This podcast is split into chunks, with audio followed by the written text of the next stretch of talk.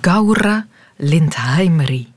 Oftewel, de prachtkaars. En het is ook echt een prachtige plant. Heeft zo'n lange, ranke steel en dan zo'n heel delicate, witte, witte, rozige bloem met zo heel lange stuifmeeldraden. Supermooi. Of de agastache. Ik noem die zo, misschien uh, dat je in botanische kringen wel agastache of zo moet zeggen.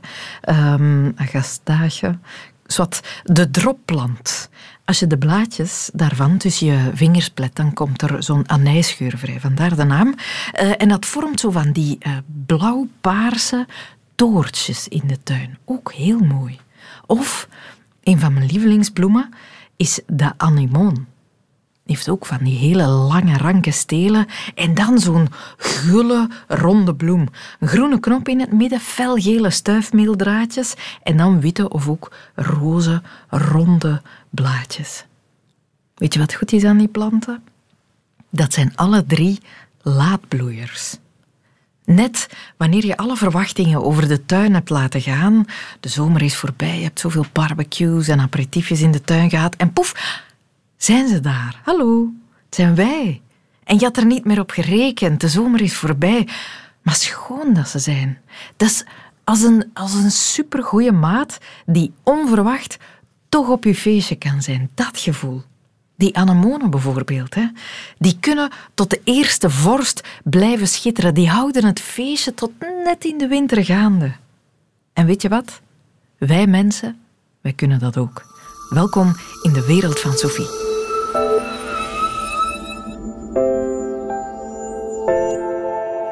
Laadbloeiers, zo noemen we ook mensen die op zogenaamd hoge leeftijd hun grootste prestatie neerzetten of zich eruit vinden of zo.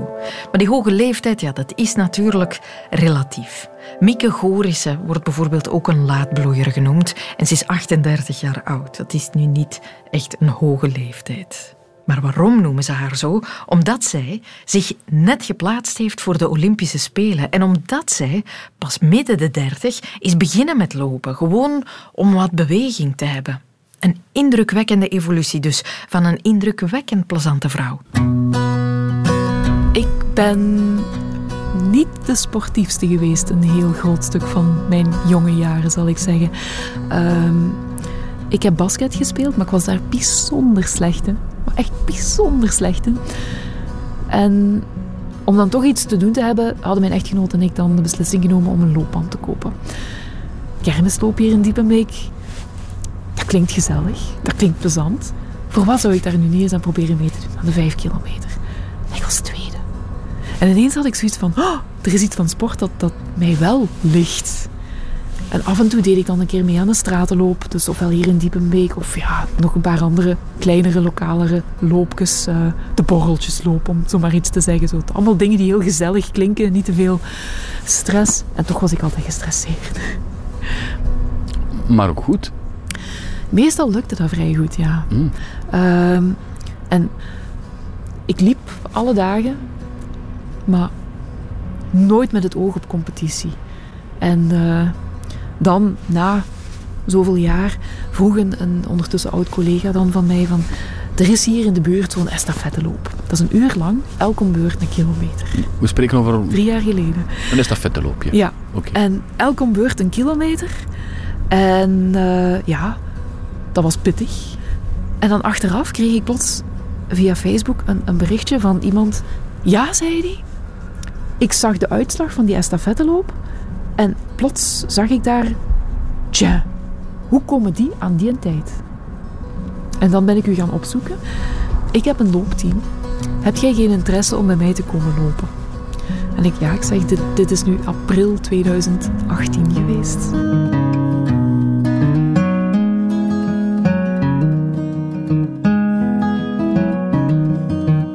En hoe oud ben je dan, uh, als ik dat mag beginnen tellen, is dat niet Ik moet zeggen jong zeker nog, hè? Hoe jong ben je dan? Uh, ik was toen toch al 35 jaar. Hm. Dus ik was eigenlijk al uit de categorie van de, van de seniors. Uh, ik zat al bij de masters. en ja, Gilbert is mij toen beginnen trainingsschema's geven. Ik wist van niks. Oh, en dan met in het team eigenlijk een beetje de kneepjes van het vak te leren en, en op schema's te mogen trainen enzovoort, merkte ik plots van, daar zit toch nog progressie in. En ja, ondertussen zijn we nu nog eens uh, twee jaar verder en, en nu zitten we plots hier met, met mogelijk een selectie voor de Olympische Spelen. Ik geloof het eigenlijk niet goed. Je bent de laatste drie jaar jezelf aan het verbazen, ongelooflijk. Ja, ja, nee. Um, want ik dacht, ik liep sowieso al elke dag. Maar natuurlijk, een loopteam heeft ook een bepaald charter. En in dat charter stond dat er toch wel een bepaalde verwachting was om x aantal competitiewedstrijden mee te doen. Natuurlijk ook qua visibiliteit naar de sponsors. En daar had ik wel schrik voor, omdat dat net mijn stressmomenten zijn. En ik dacht van, wil ik dat wel? Dan af en toe kreeg ik zo wel eens een opmerking dat, dat iemand tegen mij zei van, maar jij weet nog niet hoe goed dat jij bent. En dan dacht ik van, wat zegt jij nu? Ik, ik er met mijn verstand niet bij. Ik zal dat nu trouwens nog altijd niet op zeggen van, ja, ik weet nu wel hoe goed dat ik ben. Dat, ja, ik, ik heb bij elke keer dat er zoiets gebeurt nog altijd het gevoel van, hoe kan dat? Hoe komt dat nu? Ben ik dat geweest? Ja, ik ben, ik ben niet de meest zelfzekere persoon. Ondanks het feit dat het meestal toch wel redelijk goed lukt. Het is zeker een, een, een, samenloop van omstandigheden geweest dat, dat hij mij eigenlijk heeft opgevist en uh, mij ja, tot, tot, tot dit punt heeft, heeft begeleid. En toevallig een beetje te laat begonnen is, maar goed. Goh, ik weet niet of ik dat te laat zou noemen. Omdat uh, ik denk als ik in mijn tienerjaren er al mee begonnen was, dat dat voor mij niet goed geweest zou zijn. Ik, uh, ik was niet de meest gelukkige tiener. En ik denk dat ik mij daarin verloren zou hebben op een manier die niet meer gezond was. En lopen is dan eigenlijk ja, na mijn afstuderen en, en dan nadat ik met mijn echtgenoot naar hier ben verhuisd, echt mijn uitlaatklep geworden. Iets waar ik ontzettend naar uitkijk, maar iets dat ik ook enorm nodig heb om, om mijn hoofd leeg te maken en eigenlijk mijn, mijn, mijn geest een beetje tot rust te kunnen brengen. Dus ik zit nu al te popelen om te proberen om namiddag mijn loopschoenen aan te doen, podcastje erbij en de baan op. Hopelijk niet te lang, ik hoop dat ik mij ga kunnen inhouden, maar... Het geheim is een podcast. Ik luister heel veel naar podcasts als ik loop, ja. Dat moeten we meegeven als tip uh, voor lopers. Ja, nee, ja. het is uh, muziek uh, leidt mij nog te veel af van het verkeer. En dan luister ik meestal podcasts over ja, wetenschappelijke onderwerpen. Uh, over de wereld. Een beetje van alles, ja.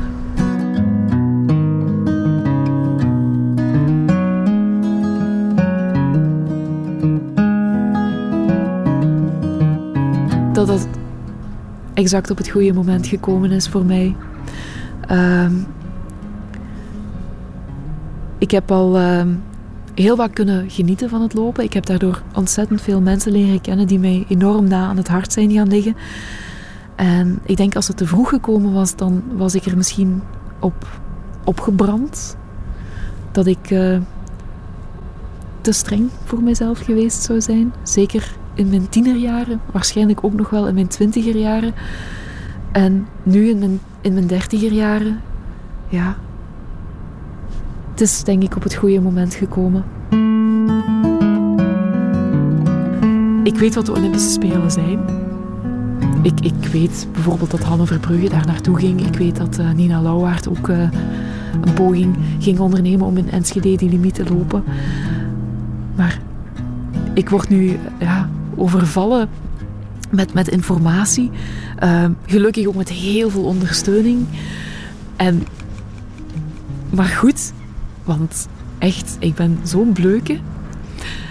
Als ze mij dat niet komen zeggen, dan is de kans heel groot dat ik dat totaal niet weet en waarschijnlijk ook totaal niet goed inschat. Alles wat daarbij komt kijken. Dus ja, ik ben wel heel dankbaar dat ik echt merk van... Uh, ze willen mij... De selectie moet uiteraard nog gemaakt worden, maar... Uh, als het lukt, dan wilden ze mij zeker meenemen. En ze gaan mij daar ook bij helpen. Want ik denk dat ze gevoeld hebben, dat gaat nodig zijn. Als we die niet helpen, dan loopt dat daar mis.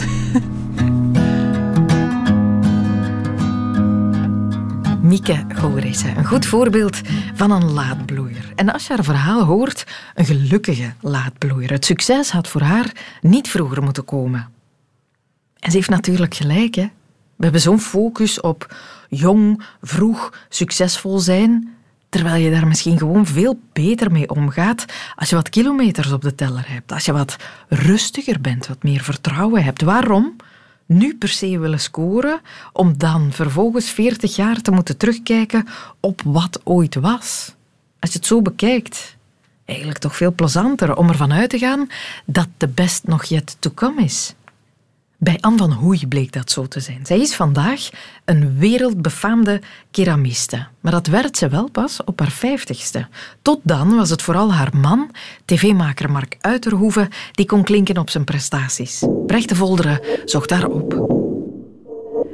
Ja, ik heb gewacht tot mijn vijftigste om, uh, om de beslissing te nemen van, uh, van er proberen van mijn beroep van te maken. Ik deed het wel al als, als hobby uh, voordien. Op je vijftigste heb je zoiets van uh, uh, it's now or never. ik heb dus totaal iets anders gestudeerd. Hè. Ik was goed in wiskunde en, en uh, ik wist niet juist wat ik moest doen. Dan heb ik handelsingenieur gedaan. En ik heb dus altijd commerciële jobs gehad. Maar toen dat ik afgestudeerd was aan de UNIF, uh, dan zat ik in nogal een moeilijke periode en ik was dan ook alleen gaan wonen. En dan dacht ik van ja, ik moet iets doen hier uh, om s'avonds uit, uit mijn appartement te komen. En dan ben ik naar de kunstambachtschool uh, hier in Mechelen gegaan. Uh, je kon ook uh, keramiek aan het academie studeren, maar ik dacht een academie, ja, dat is absoluut niet voor mij weggelegd, want dat is kunst. Hè. Maar een ambacht leren, met mijn handen werken, dat dacht ik, ja, dat moet nu nog net wel gaan. En uh, dus op mijn 23e ben ik dan uh, naar die avondschool gegaan. En dan, uh, ja, dan voelde ik direct wel dat ik ja, toch wel enige aanleg had om het te doen. En, en, en ik deed het ook heel graag. Maar ja, het is iets dat enorm veel tijd neemt eigenlijk als hobby. Dus ik ben het niet um, constant kunnen blijven doen. En um, ik ben zo tegen 47, 48 ben ik dan terug begonnen op het ICA om dat, die, dat diplomaatje te halen. En uh, ja, ik was dan 50 toen dat ik het uh, uiteindelijk heb behaald.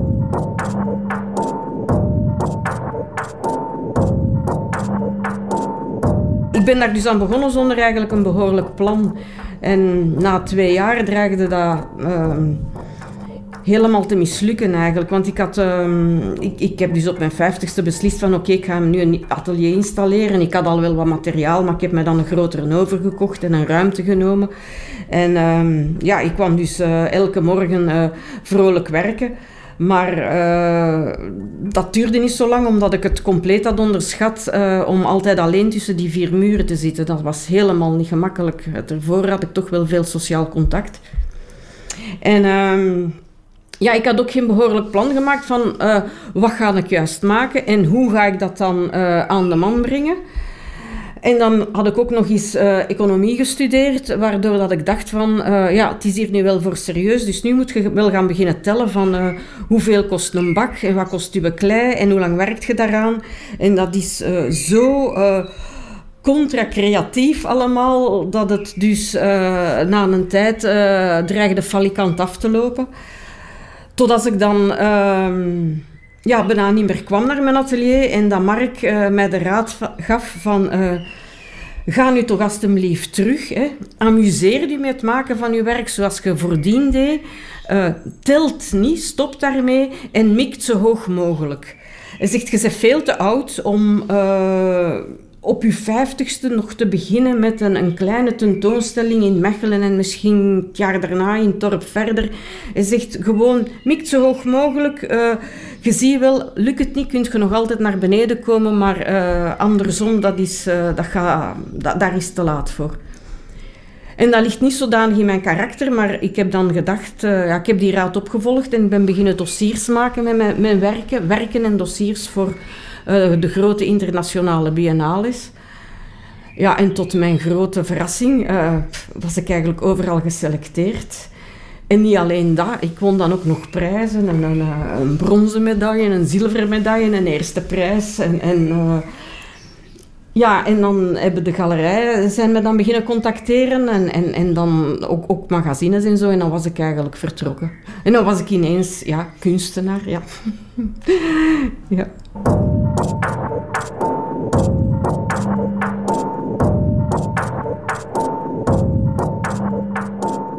Ja, het is eigenlijk ook zo dat het, ja, dat het toch eigenlijk maar begint te gaan van het moment dat je er echt zelf begint in te geloven. Dan, dan moet ik wel toegeven. Ja, dat is wel de grote kentering geweest. Als ik dan aan die dossiers bezig was, dat ik dacht van, ja, ik heb hier echt wel iets. Ja. En dan ben ik er wel voluit voor gegaan. Dat is wel een, een, een vereiste in feite, dat ik er, er voordien toch mijn twijfels had. En ja, die twijfels die komen nog wel altijd terug. Hè. Ik denk dat dat uiteindelijk... Uh, wel inherent is aan, aan elk creatief beroep dat je regelmatig afvraagt van ja, is het wel goed genoeg? Uh, vind ik nu de volgende stap wel en dat soort zaken. Want dus ik had in feite... In België heb ik geen enkel tentoonstelling gehad. Mijn eerste tentoonstelling dat was in de internationale uh, biennale in Valoris. En, en uh, een paar maanden daarna de wereldbiennale in Korea, waar ik dan een bronzen medaille had. En, dat, en dan heb ik een solo tentoonstelling gehad in een heel goede keramiekgalerij in België. Maar uh, ik dacht eigenlijk dat dat. Ik, vond, allee, ja, ik begon wel te geloven dat mijn werk goed genoeg was, maar dan dacht ik dat er toch uh, veel te veel naar cv zou worden gekeken. Hè? Want je moet dus zo een, een, uh, een application invullen en dan moet je dus ja, je cv invullen. En daar stond, bij mij stond daar niks op eigenlijk. Hè? Ja, ik had een diplomaatje van het avondonderwijs hier in Mechelen. Dat was het enige eigenlijk. Maar blijkbaar uh, speelde dat dan toch geen rol en werd er toch alleen naar het werk gekeken en uh, was dat voldoende. En ondertussen is mijn cv echt uh, indrukwekkend geworden. Dat, is, ik kan er zelf niet van over. Ik moet dus morgen spreken op een online, ditmaal, hè, spijtig genoeg, want anders mocht ik gaan naar Moskou. maar dus op een conferentie van de Universiteit van Moskou.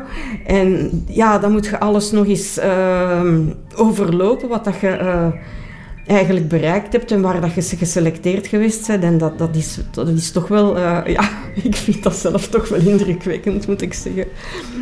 En zoals een, er staan stukken van mij in, in, in het Museum in New York en, en, en, en in musea in, in, in Azië. En, en wat dat eigenlijk nog het ehm, voor mij het, meest uh, verwonderlijke is, dat is dat dat uh, mijn wereld zoveel breder gemaakt heeft, zoveel, uh, zoveel avontuur. Hè? Dus ik, uh, ik word dan uitgenodigd om residenties te doen aan, aan, aan alle uiteinden van de wereld. Hè. Mijn eerste was in Philadelphia in... in de Verenigde Staten, waar dat je dan, uh, je wordt daar dan uh, twee maanden, uh, krijg je daar een atelier en, en een, soort kot hè, waar dat je kunt verblijven. Maar je, hebt dus wel de mogelijkheid om in het buitenland te verblijven. Ik heb dan drie maanden in Taiwan, twee maanden in Bali, drie maanden in Australië, hè, waar dat ik bij Aboriginals samen in de studio gewerkt heb. Allee, dat zijn zo van die, die avonturen dat... Um, die dan niet te vergeten zijn eigenlijk. En wat ik voordien nooit uh, kon van denken dat dat bestond of dat je dat kon bereiken met, met klei potjes te maken.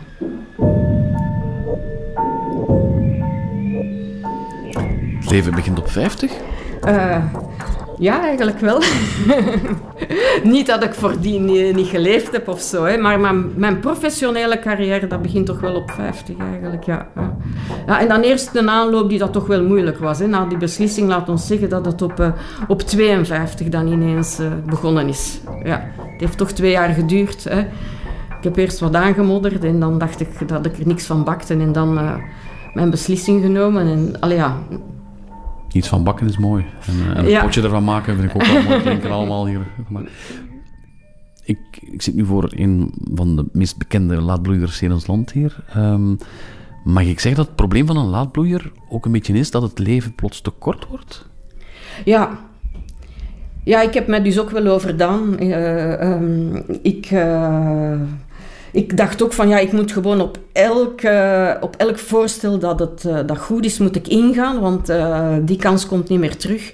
En, um, Ja, ik, ik, ik werkte dus ja, zeven dagen op zeven en dan reizen met een jetlag erbij en al. En dus eind, um, eind vorig jaar niet, maar um, eind 2019 heb ik dus een klein hersenattackje gehad. Een paar dagen op, in de kliniek gelegen en dan heb ik dus toch wel... Um, ik heb er gelukkig niks aan overgehouden, maar toch wel... ik ga dus ook niet meer in op elk voorstel, ja dat gaat niet. Hè. dat is een bloeiverschijnsel toch een beetje. Uh... Ja, ja, ja, ja, ja, ja. Maar um, ik weet niet goed, ik vind dit uh, een, een heel mooi succesverhaal, als ik dat toch zo mag zeggen. Het schijnt dat jij uh, nog een man hebt ook, maar daar wou ik het eigenlijk niet eens over hebben, want voelt hij zich op een of andere manier nu wat voorbijgestoken? Nee, nee, helemaal niet. Nee, nee, dat is ook een van de redenen van mijn succes. Hij, hij moedigt me geweldig aan. En um, wij hadden eigenlijk tot tot, uh, ja, tot voor kort uh, uh, altijd nooit op reis geweest eigenlijk. Altijd naar ons huis in Frankrijk. Omdat Mark die doet eigenlijk niet graag een toeristische reis. Zo wat rondtrekken, dat vindt hem maar niks. Die settelt zich altijd graag. En dus als ik zo een residentie doe in het buitenland, dan gaat hij altijd mee. En dat is dus fantastisch. Hè? Dus hij settelt zich daar rond het huishouden en ik ga werken. dat is, en ja, nu hebben we toch al vele landen gezien en in veel verschillende culturen gezeten ondertussen. Dus uh, ja, nee, nee, hij, hij vindt het fantastisch.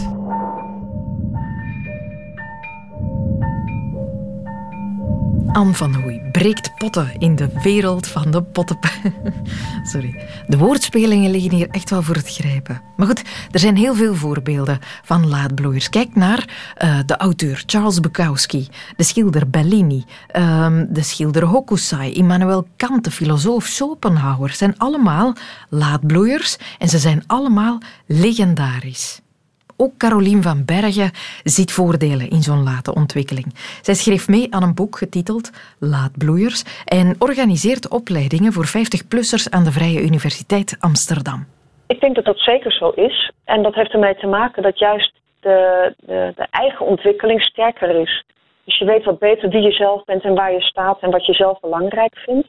Terwijl als je jonger bent, dan ben je geneigd om ook veel meer de buitenwereld serieus te, te nemen en ook te denken dat het succes dat de buitenwereld jou gunt, dat dat is wat het toe doet.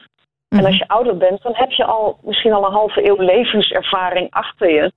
En daarin kun je veel meer het idee hebben dat je het zelf kan. En dat je wat minder afhankelijk bent van de buitenwereld. En dat geeft je ook veel meer vrijheid. En dat kan mhm. uiteindelijk ook tot hele mooie nieuwe dingen leiden.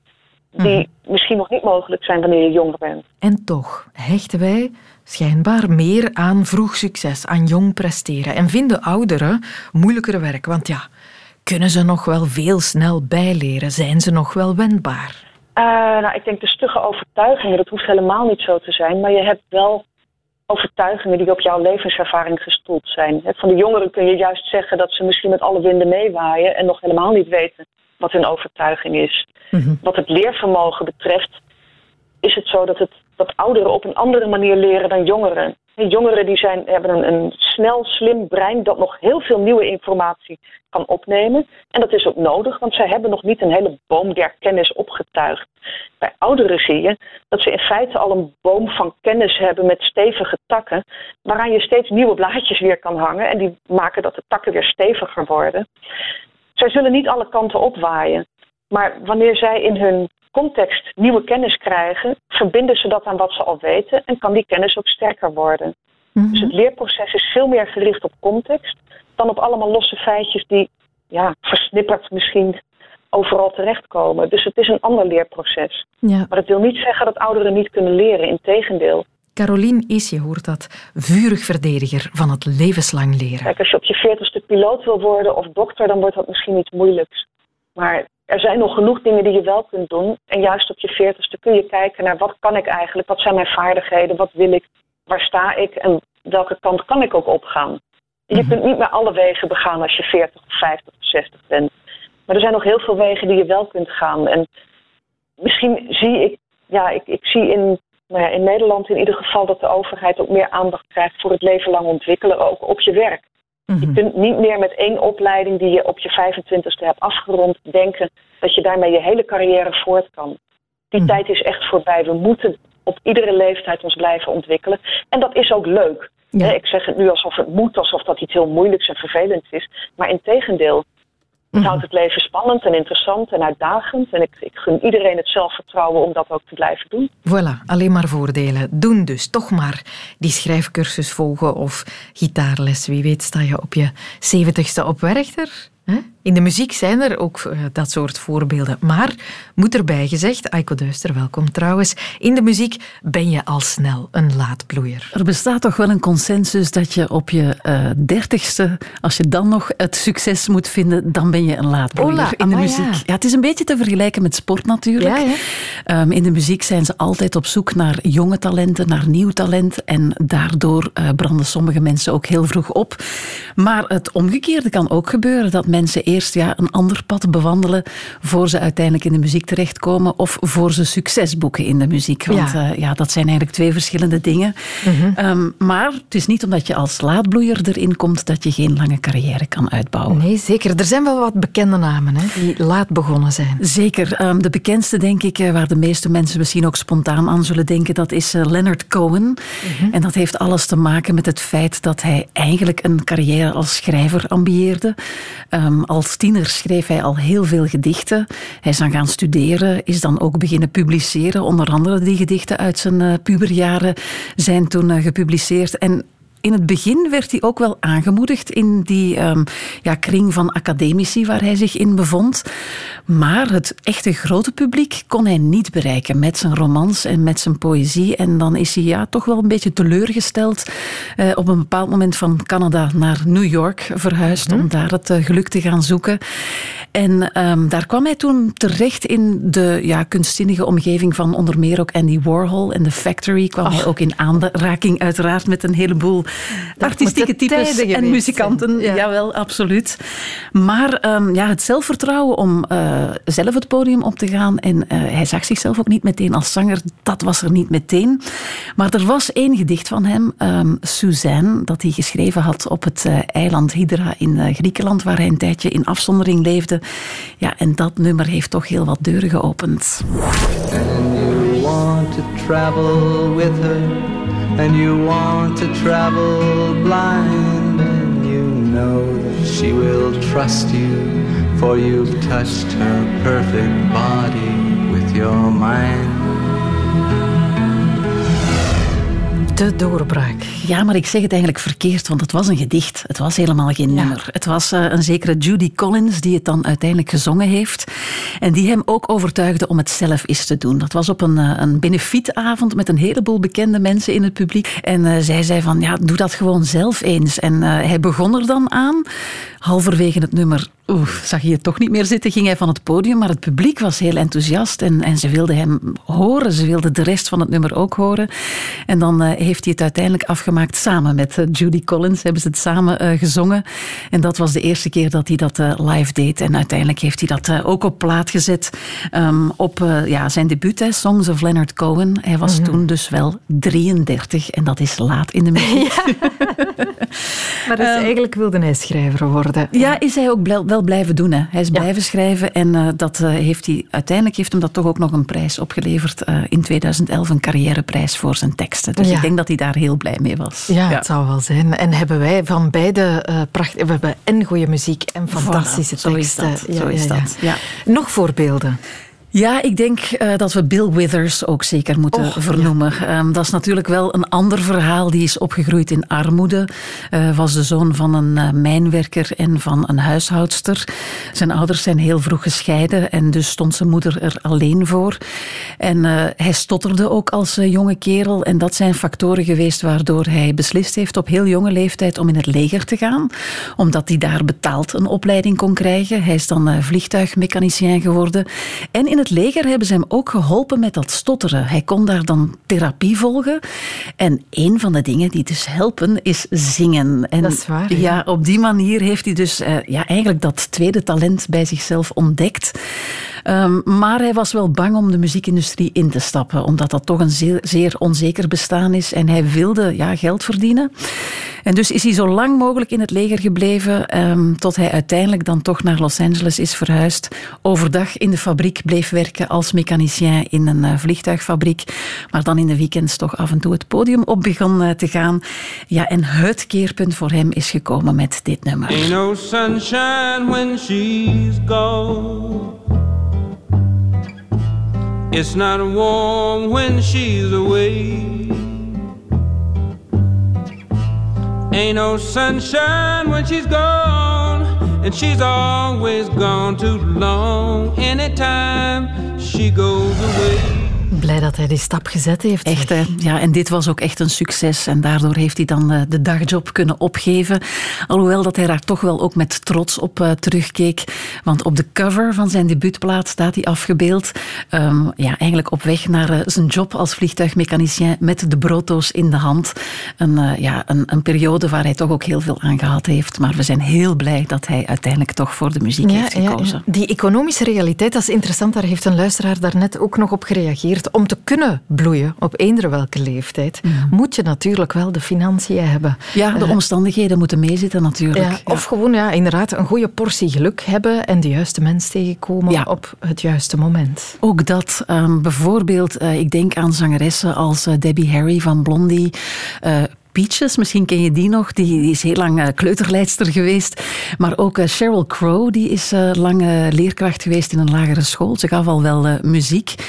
Maar um, ja, je moet soms de juiste mensen tegenkomen. En zeker in de muziek, heel veel mensen hebben heel veel verschillende dingen gedaan om het uiteindelijk te kunnen maken. En het geval van Sheryl Crow is wel interessant, want zij is een van de mensen die eigenlijk begonnen is professioneel in de reclamewereld. Daar heeft ze deuntjes oh. in gezongen voor onder meer McDonald's, uh, ook voor Toyota. En dat leverde wel een beetje geld op, zoals je net uh, zei. Bijvoorbeeld voor McDonald's heeft ze toen uh, een bedrag gekregen dat hoger was dan het loon als leerkracht, als twee jaar leerkracht zijn. Wauw. Ja. en dan heeft ze ook gezegd van oké, okay, ik ga ook naar L.A., ik ga daar ook op zoek naar het geluk. En in eerste instantie was dat als achtergrondzangeres.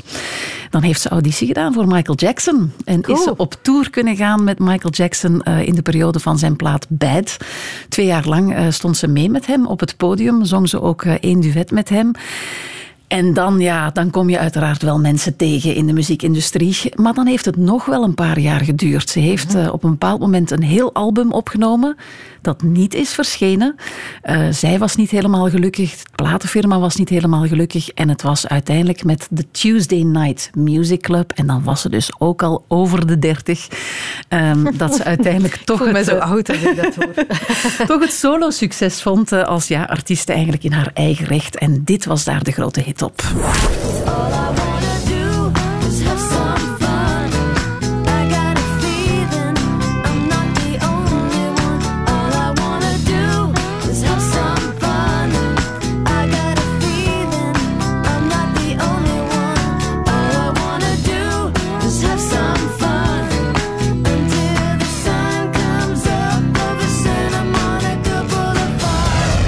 Ja, mensen die allemaal uh, de dertig voorbij waren toen ze doorbraken. Zijn er muzikanten geweest die toch op nog latere leeftijd het succes of het grote publiek gevonden hebben? Ja, want zoals je zegt, uh, vooraan in de dertig, dat lijkt eigenlijk helemaal niet zo oud. Maar er zijn wel twee heel opmerkelijke verhalen. dat van C6 Steve en dat van Charles Bradley. Die waren allebei in de zestig voor ze wereldwijd succes kenden. En C6 Steve die heeft zijn grote doorbraak te danken aan een optreden bij Jules Holland.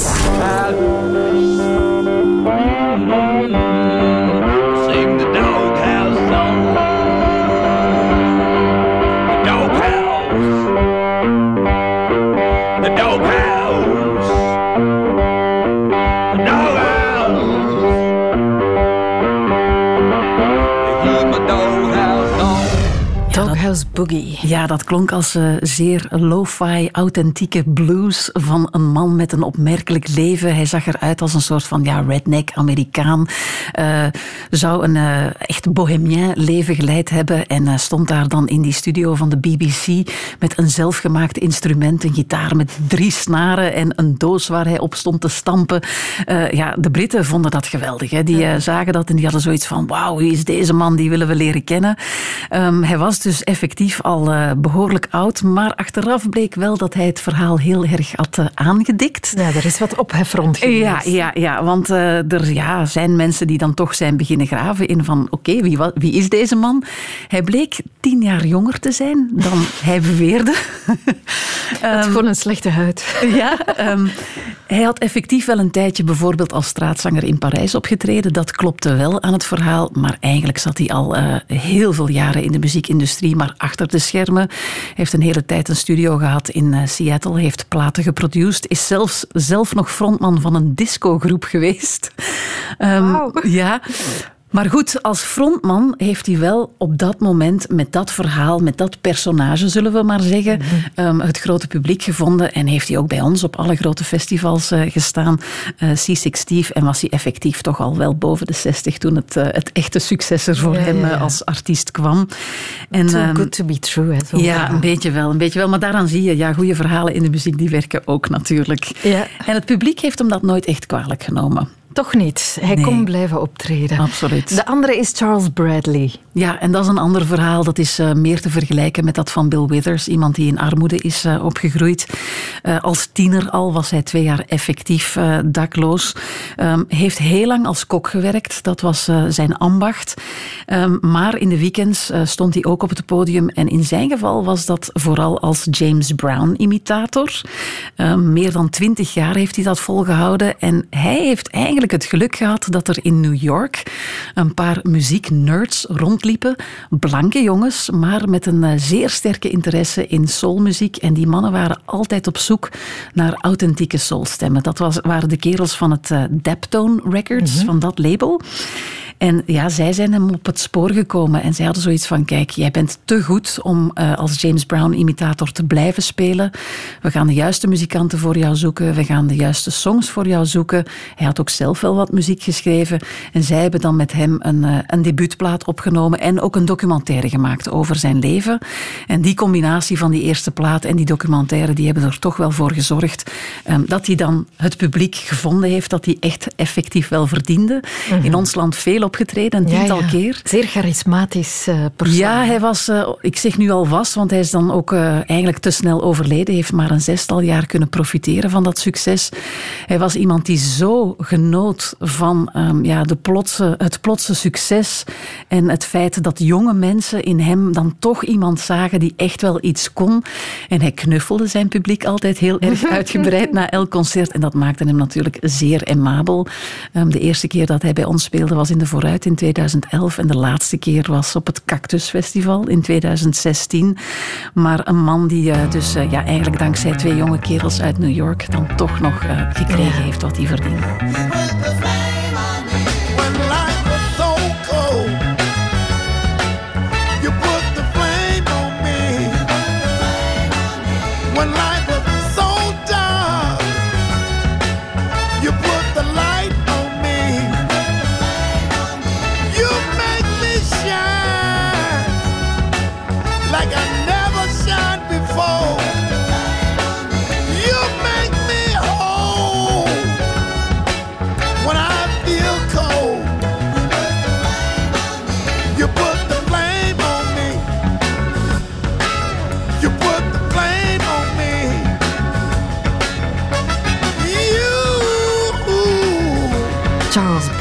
You put the flame on it. Het grote publiek heeft maar enkele jaren van hem kunnen genieten door zijn late start, omdat hij zo laat beroemd werd. Eigenlijk heel spijtig dat we hem niet langer hebben kunnen meemaken. Hoewel, het omgekeerde, vroeg bloeien, dat blijkt ook niet per se wenselijk te zijn. Dat vertelde acteur en zanger Marijn de Valk.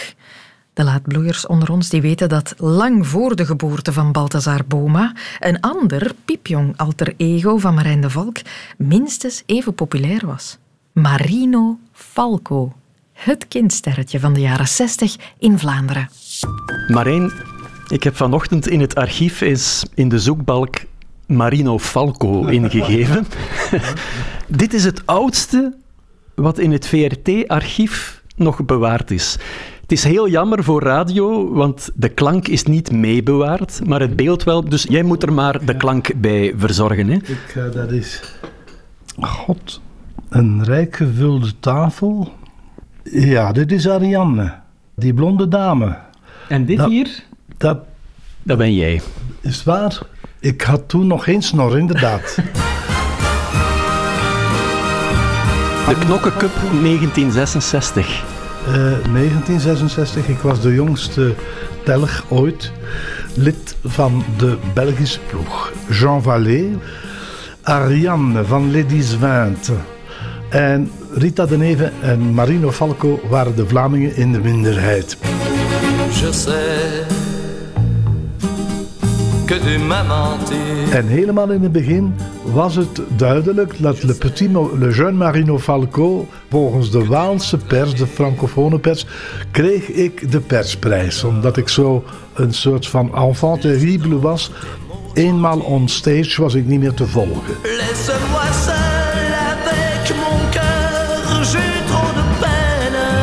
En dat was dan de glamour de, en de glitter van het uh, rijkelijke casino van Knokken met de kristallen luster en de avondjurken en de champagne. En...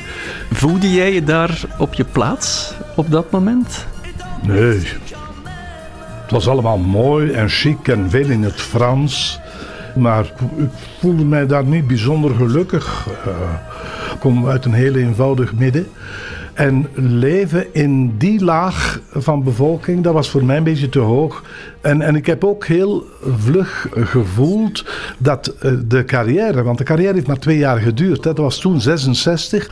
En in 68 was, was het de Vlaamse kwestie, de Mars op Brussel, uh, Leuven-Vlaams, Brussel Universiteit.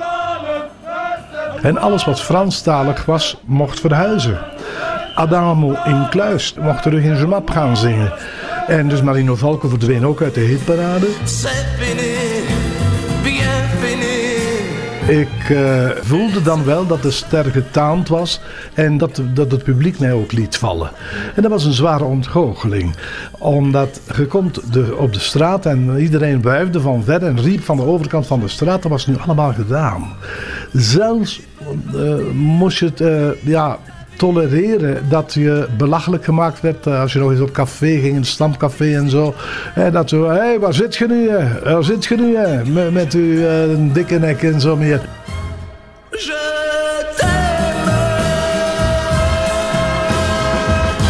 Ondertussen was uh, mijn schoolloopbaan gesneuveld door dat uh, vroege succes. Door het feit dat ik op 12-jarige leeftijd dus eigenlijk al muzikant was en in mijn plechtige communiekostuum rock en roll stond te zingen. En natuurlijk, de, de meisjes die dus op de bals waren, die kwamen mij ook al eens vinden. En ja, dat in de ogen van de broeders van liefde. Ik ging bij de Broeders van Liefde naar school. En dat was in dat tijdsbeeld. Ik was een zondaar in hun ogen. En ik werd dan natuurlijk erop afgerekend door een paar broeders. En ik werd daar ook mentaal gepest. En onze huisdokter die had gezegd tegen ons: Ma, je moet die jongen daarbij halen. Want ik werd ten prooi. Ik viel ten prooi aan zenuw aanvallen. En had trok met mij naar de, naar de Rijksschool. En in de Rijksschool was er een, een directeur die daar jong, al een jaar of twee was en zo. En die had de polemiek die er was tussen katholieke school en Rijksschool gladgestreken. Die zei mevrouw de Valk, ik mag uw zoon niet aanvaarden. Want ik heb hier nu de problemen een beetje opgelost. Als ik nu uw zoon ga aanvaarden, dan zal dat olie op het vuur zijn. Maar toevallig kwam een maand later kwam mijn eerste plaat op de markt. En dat was mijn eerste nummer dat ik ooit heb geschreven was Je n'ai plus mon papa. Je n'ai plus mon papa. Je n'ai qu'un souvenir vague. En de B-zijde was Ma première cigarette. Oh, ces cigarettes. En als een pijl vloog die beide nummers eigenlijk in de hitparade. En dat was dan natuurlijk de sluier over het drama dat zich toen afspeelde. Ik kon niet meer naar school, ik, men wou me niet meer op school. Maar we konden natuurlijk niet voorzien dat twee jaar later dat die zeebel zou, zou gesprongen zijn. En dat is eigenlijk gebeurd, hè. Dat is eigenlijk een verhaal dat, dat van het ene uiterste naar het andere springt. En dat gebeurt allemaal met een zeer jong jongetje. Als je daar nu als oudere man op, op terugkijkt, Is dat een leerschool geweest of is dat toch iets... Dat is echt een leerschool geweest. Ik ben blij. Uh, het is goed afgelopen natuurlijk. Hè? Maar ik ben blij dat ik dat zo vlug heb kunnen ervaren. Uh, dat het carrière maken zeer vergankelijk is. Het veel geld hebben en in de, de hogere klasse gaan leven. Dat daar veel ongelukkige mensen zijn. Die dus eigenlijk de schone schijn moeten ophouden. Maar echt met de, de waarden van het leven eigenlijk niet veel meer hebben. Deze dagen bestaan er dingen zoals Junior Eurosong en The Voice for Kids. Ja. Hoe kijk je daarnaar? Wel, ik herinner mij toen in 86 Sandra Kim het Eurovisie Songfestival won. 14 jaar? Ja. En ik heb gehuild. Ik heb geweend toen, ik weet dat nog altijd. Omdat ik daar een soort van déjà vu, déjà gevoel gehad hè, van... God, wat staat dat meisje te wachten? Men is jong, men is een speelbal. Ook al denk je van jezelf dat je dus het voor het zeggen hebt, en, maar dat kan fout aflopen. Die vroege roepingen, die kinderen die op het podium worden gezet, het is gevaarlijk. Nu komt dat op televisie en als dat een paar keer op televisie komt, is dat ook bekende Vlaming. En is die overgang in je leven, dan, dan moet je tegen kunnen. Je moet daar sterk in zijn, om dat eigenlijk te relativeren. Want anders kom je in de dieperik terecht. En het is niet zoals in de koers, hè. Het is niet met een, met een Remco Evenepoel en, en zo meer van die, die jonge mannen die dus krachtige en goede renners zijn, die kunnen presteren. Maar in de artiestenwereld, in de showwereld, is het wel zo dat je afhangt van andere dingen. En je kan steengoed zijn en toch de wedstrijd verliezen. Zeg maar één, terwijl we zitten te praten, valt mijn oog de hele tijd op jouw piano. Ja. Als ik jou nu achter die piano zet, komt daar dan nog een, een stukje Marino Falco uit? Oh, ik zal zeggen. Uh, wacht, hè, hoe gaan uh, Je n'ai plus mon papa. Je n'ai qu'un souvenir vague de la dernière fois qu'il m'a pris dans ses bras. Ma mère a pleuré. Elle a prié toute la nuit. De. Mais avec elle j'ai crié. Oh, reviens papy. Reviens chez nous. Reviens près de moi. J'ai besoin de toi. Oh, reviens papy. Reviens chez nous. Reviens près de moi. Besoin de toi. Reviens papy.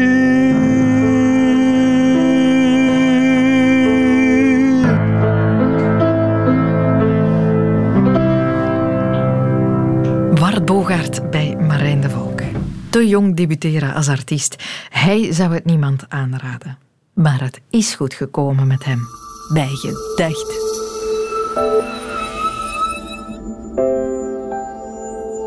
Dit was de wereld van Sophie over laadbloeiers. Volgende vrijdag is er weer een nieuwe podcast. Abonneer voor meer podcastplezier of probeer ons mee te pikken op Radio 1. Dat is elke weekdag tussen 10 en 12 op Radio 1. Tot gauw. Dit was een podcast van Radio 1. Ontdek nog meer podcasts van Radio 1 in onze app en op radio1.be. Radio 1. Altijd benieuwd.